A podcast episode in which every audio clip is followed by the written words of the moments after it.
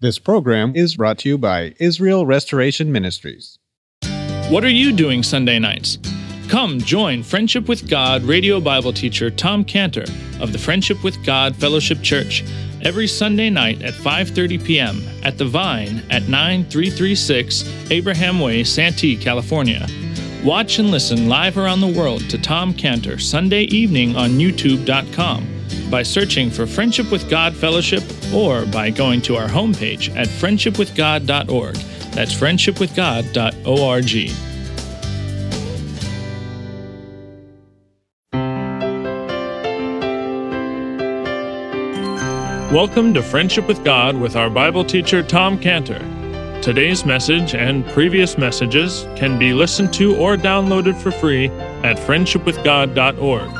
That's friendshipwithgod.org. You can also obtain free resources from Tom Cantor and view our online bookstore at friendshipwithgod.org or call us at 800 247 3051. That's 800 247 3051. Tom Cantor also has a daily devotional verse that comes out each day by email and on Facebook. To receive this small daily devotional verse that Tom Cantor puts out, you can sign up at friendshipwithgod.org. That's friendshipwithgod.org. Or find Tom Cantor on Facebook by searching for Tom Cantor and Friendship with God. Now, here's our Bible teacher, Tom Cantor. Jesus had said, unless a man is born again, he cannot go to heaven.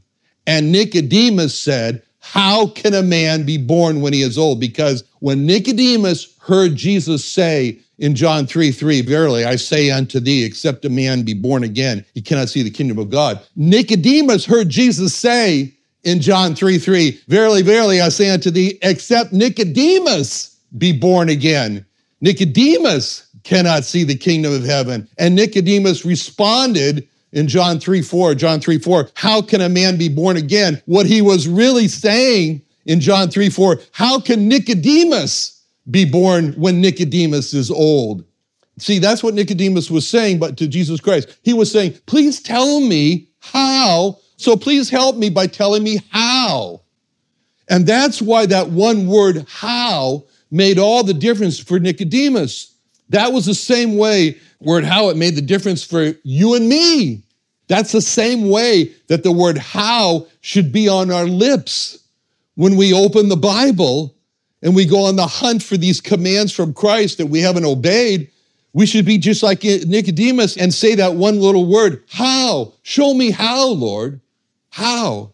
For example, we go on the hunt in the Bible for commands that we haven't followed. And we find, for example, that Christ says in Matthew 5 44, Matthew 5 44, but I say unto you, love your enemies, bless them that curse you, do good to them that hate you, pray for them which despitefully use you and persecute you. And our response is the Nicodemus response How? How, Lord? Please show me which enemies I have. You'll find them, don't worry which enemies I have and how I can bless them and that curse me. I don't know how. How can I do good to them that hate me? I don't know how. How can I pray for them that are abusing me? I can't pray from my heart. I hate them. So show me how I can transform. How can I transform for those who are persecuting me? How, Lord? Show me how to do this. Help me with the how I can do this.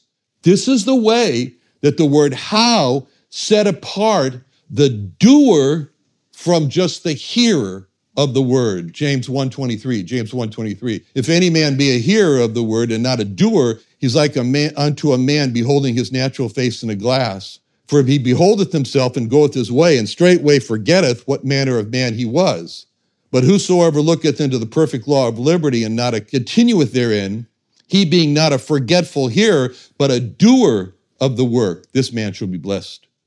So responding to Christ's words with how makes us a doer of the word and not just a hearer of the word. It's so significant that in verse 16, there was this group of Pharisees who opposed the Lord.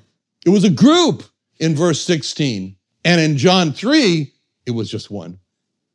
It was just one Pharisee. the Nicodemus who came to Christ with his heart. There's a group in verse 16, and John 3 3, there's just one Pharisee. Group of Pharisees, one Pharisee. What it shows us? It shows us that so often, if a person is going to come to Christ, he's got to be willing to step out from the group. He's got to be willing to separate from the group.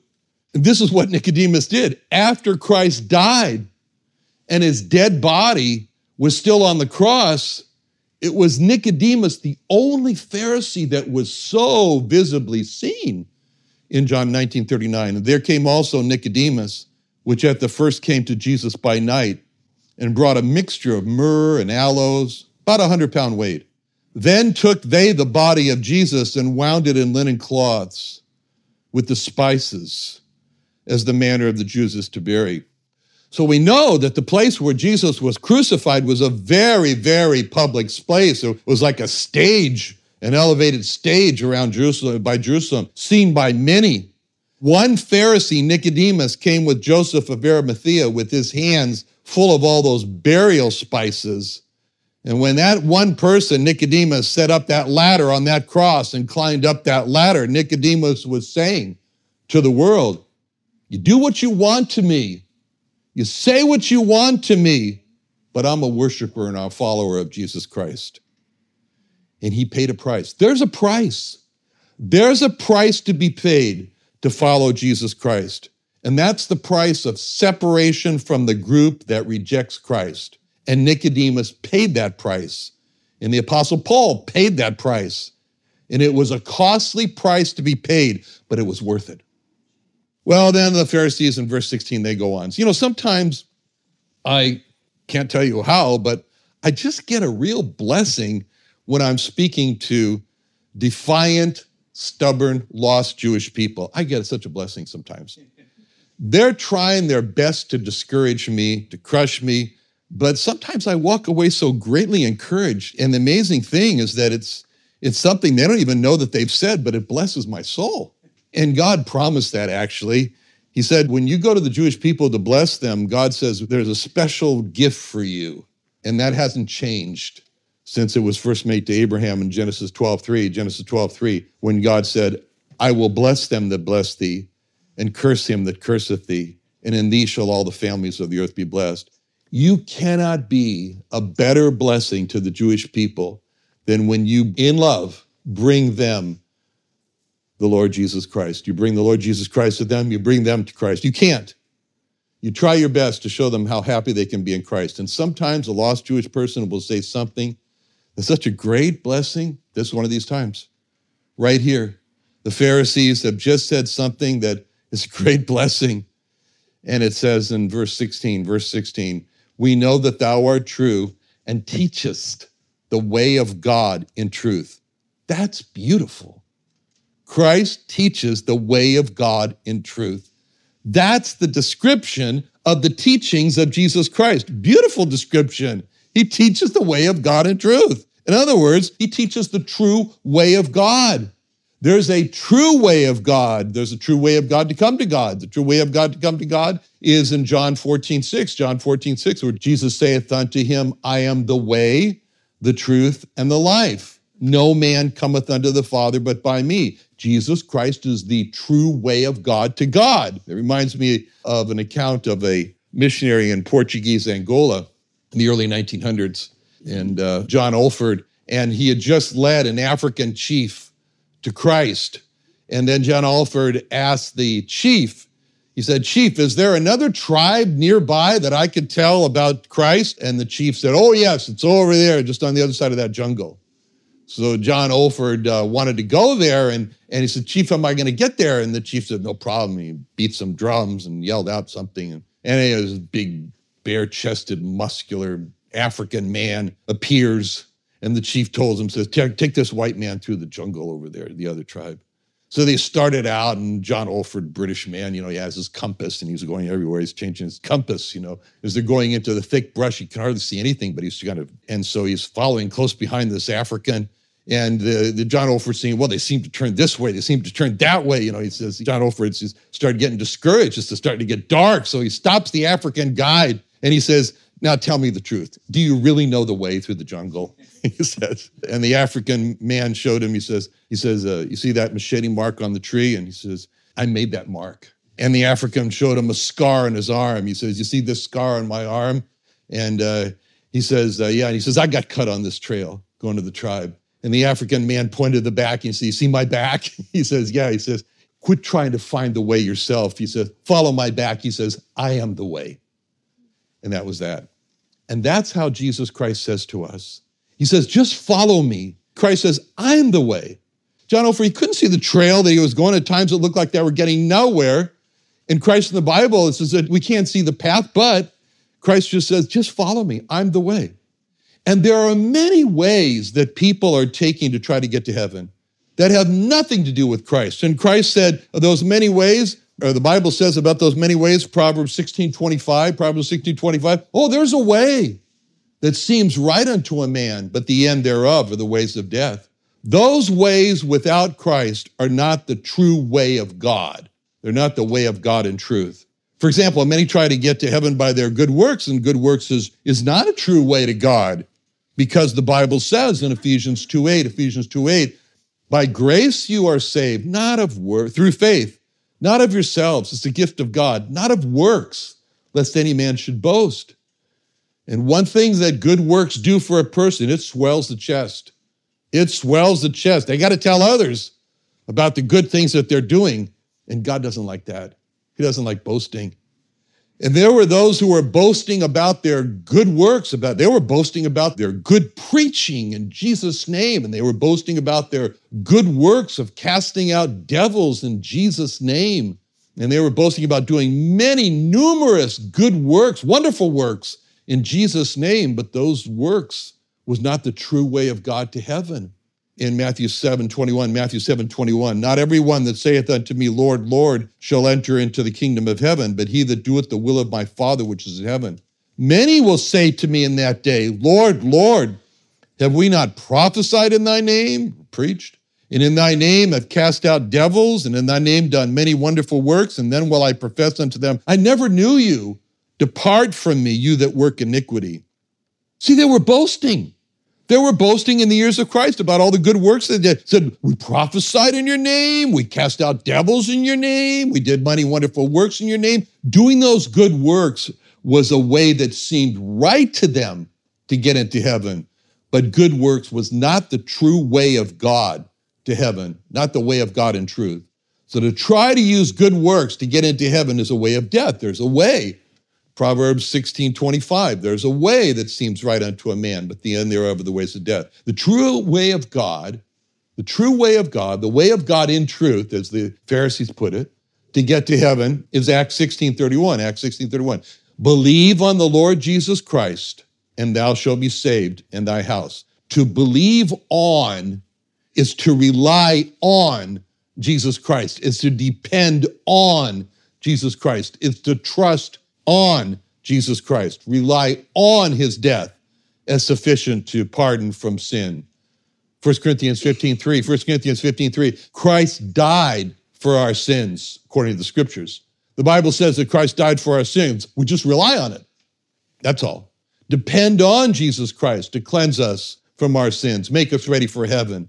Ephesians 5:26, Ephesians 5:26, that Christ might sanctify and cleanse it with the washing of water by the word, that he might present it to himself a glorious church, not having spot or wrinkle or any such thing, but that it should be holy without blemish. Revelation 1 5, Revelation 1 5, him who loved us and washed us from our sins in his own blood. Christ's blood is enough, it's sufficient to cleanse us from our sins. We just depend on it. We just depend on the blood of Christ to cleanse us. We trust in Christ to take us to heaven.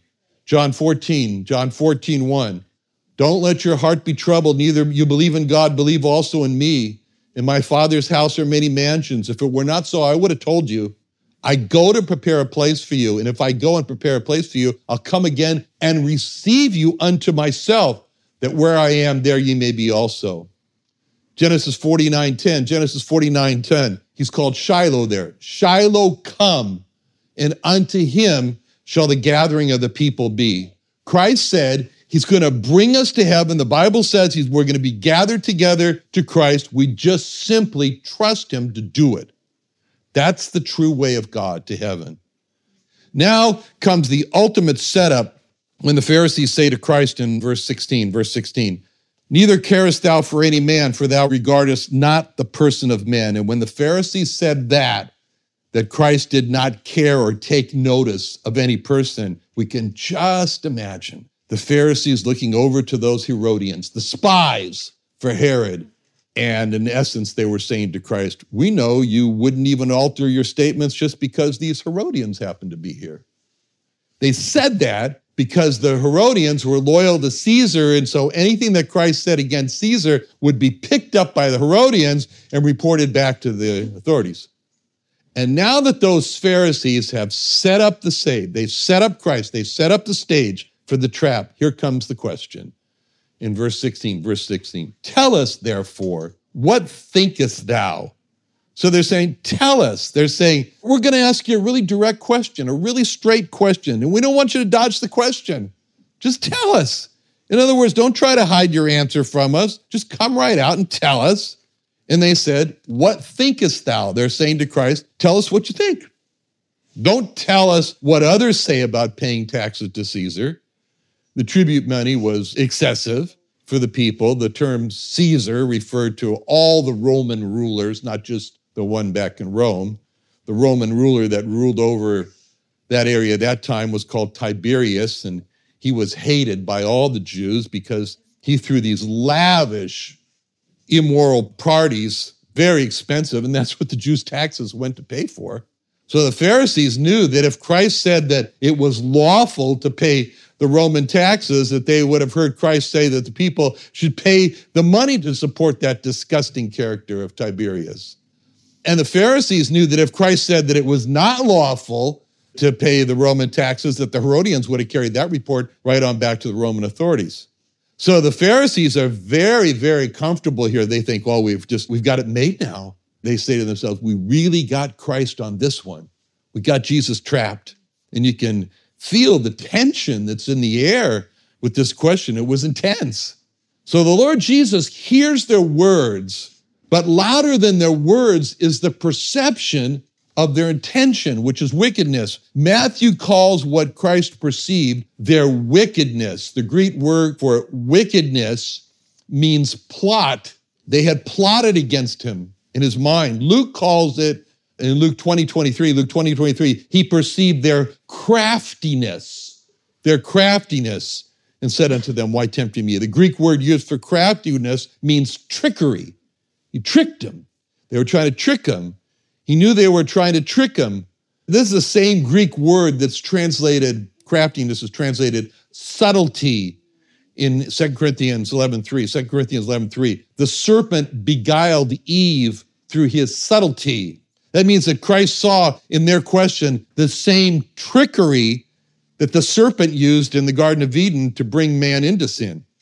And Mark called it in Mark 12, 15, Mark 12, 15, shall we give or shall we not give? But he, knowing their hypocrisy, hypocrisy, said unto them, Why tempt me, bring me a penny? The Greek word for hypocrisy means play acting. They were just play acting. He saw they weren't sincerely asking about whether or not to pay taxes to Caesar. They were just being actors on a stage. They were playing a role. And so now, with one question, Christ so elegantly unmasks the play actors. And he asked them in verse 18, verse 18, Why tempt ye me, ye hypocrites?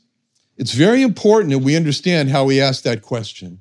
He didn't ask them that question with a spirit of condemnation. Why are you tempting no good, rotten hypocrites? He didn't do that. Because John 3:17, John 3:17 says, For God sent not his son into the world to condemn the world, but that the world through him might be saved. He didn't say that to them to condemn them. He said that to them with the spirit of saving them, a spirit of helping them, as if he was saying to them, I don't really get it. Why are you fighting against me? Because I'm your only hope of salvation. It's the same as before when, when he, as Jehovah Jesus, said to them in Ezekiel, Ezekiel 1831, Ezekiel 1831, cast away from you all your transgressions whereby ye have transgressed, and make you a new heart and a new spirit. For why will you die, O house of Israel? It's totally unnecessary. Every person that's cast into hell, it wasn't necessary. Ezekiel 33 11, Ezekiel 33 11, say unto them, As I live, saith the Lord God, I had no pleasure in the death of the wicked, but that the wicked turn from his way and live. Turn ye, turn ye from your evil ways, for why will you die, O house of Israel? It reminds me again of uh, another interchange with an Orthodox rabbi this last week, where he sent me a video of a famous uh, Jewish rabbi, and he wrote me, he says, Tom, Tom, he says, look at how beautiful is our heritage. Please don't abandon your people. And I wrote him back, I said, Look at how beautiful is Jesus Christ. Please don't abandon your only hope. So, in this question, Christ is asking them why they're trying to destroy him, because he's their only hope of getting into heaven. And so now comes his response with this one response. His opponents just walk away. They're finished. They're defeated. In verse 19, verse 19, show me the tribute money and they brought him a penny. He saith unto them, Whose is this image and superscription? They say unto him, Caesar's. Then saith he unto them, Render therefore unto Caesar the things which are Caesar's, and unto God the things which are God's. When they heard these the words, they marveled and left him and went their way. There's only one word to describe what Christ did and said in that scene right there. And the word is in verse 22, verse 22, marveled. It was marvelous. This whole scene, as it rolled out, was nothing less than just marvelous. Marvelous in the scene as we stand back and we're just amazed what he did, what he said. Because with an absolute calm, so much tension in the air, they want to kill him. He just asked to see a coin. The coin's minted by the Roman government, and on the coin is the image of Caesar. And so he asked, Who's that? And they say, Well, that's Caesar's. So the idea is that if the image on the coin is Caesar's, then he said, the coin must belong to Caesar. So he says, give Caesar his coin back. And that was marvelous. And how he didn't just stop there with that statement, but he progressed on to a whole new realm of thought. He really triggered their thinking when he said in verse 21, verse 21, and unto God the things that are God's. And when he said that, everyone's head must be spinning because no one saw that coming. That totally blindsided them because the question that he didn't state, but he strongly implied was, what has God's image on it? And the answer to that question is Genesis 1:27, Genesis 1:27. So God created man in his own image. In the image of God created he him, male and female created he them. So then, after establishing that man has God's image on him, he's leading to them the same conclusion. Well, since God's image is on man, then man belongs to God. So give back to God what belongs to God. The wisdom in that answer was just, it's astounding. It's so marvelous. And that's who Christ is. Psalm 105, verse 5. Psalm 105, verse 5. Remember his marvelous works that he hath done, his wonders and the judgments of his mouth. Let's pray. Lord, thank you so much. We worship you, Lord Jesus. There's nobody like you. In Jesus' name, amen. Another wonderful day studying the Bible with our Bible teacher Tom Cantor here on Friendship with God. Don't forget that today's message and previous messages can be listened to and downloaded for free at friendshipwithgod.org. That's friendshipwithgod.org. You can also go online to find free resources from Tom Cantor and our online bookstore at friendshipwithgod.org. You can also find Tom Cantor on Facebook, and you can also go to friendshipwithgod.org to sign up for his daily devotional. Tom Cantor is also the founder of Israel Restoration Ministries. You can visit that website at israelrestoration.org. You can write to Tom Cantor at P.O. Box 711330, Santee, California 92071. That's P.O. Box 711330, Santee, California 92071 or email Tom Cantor at tomcantor at friendshipwithgod.org. That's Tom Cantor at friendshipwithgod.org. For more information about Tom Cantor and Friendship with God and Israel Restoration Ministries, call us at 800 247 3051. That's 800 247 3051. What are you doing Sunday nights? Come join Friendship with God radio Bible teacher Tom Cantor of the Friendship with God Fellowship Church every Sunday night at 5:30 p.m. at The Vine at 9336 Abraham Way, Santee, California. Watch and listen live around the world to Tom Cantor Sunday evening on youtube.com by searching for Friendship with God Fellowship or by going to our homepage at friendshipwithgod.org. That's friendshipwithgod.org. This program is brought to you by Israel Restoration Ministries.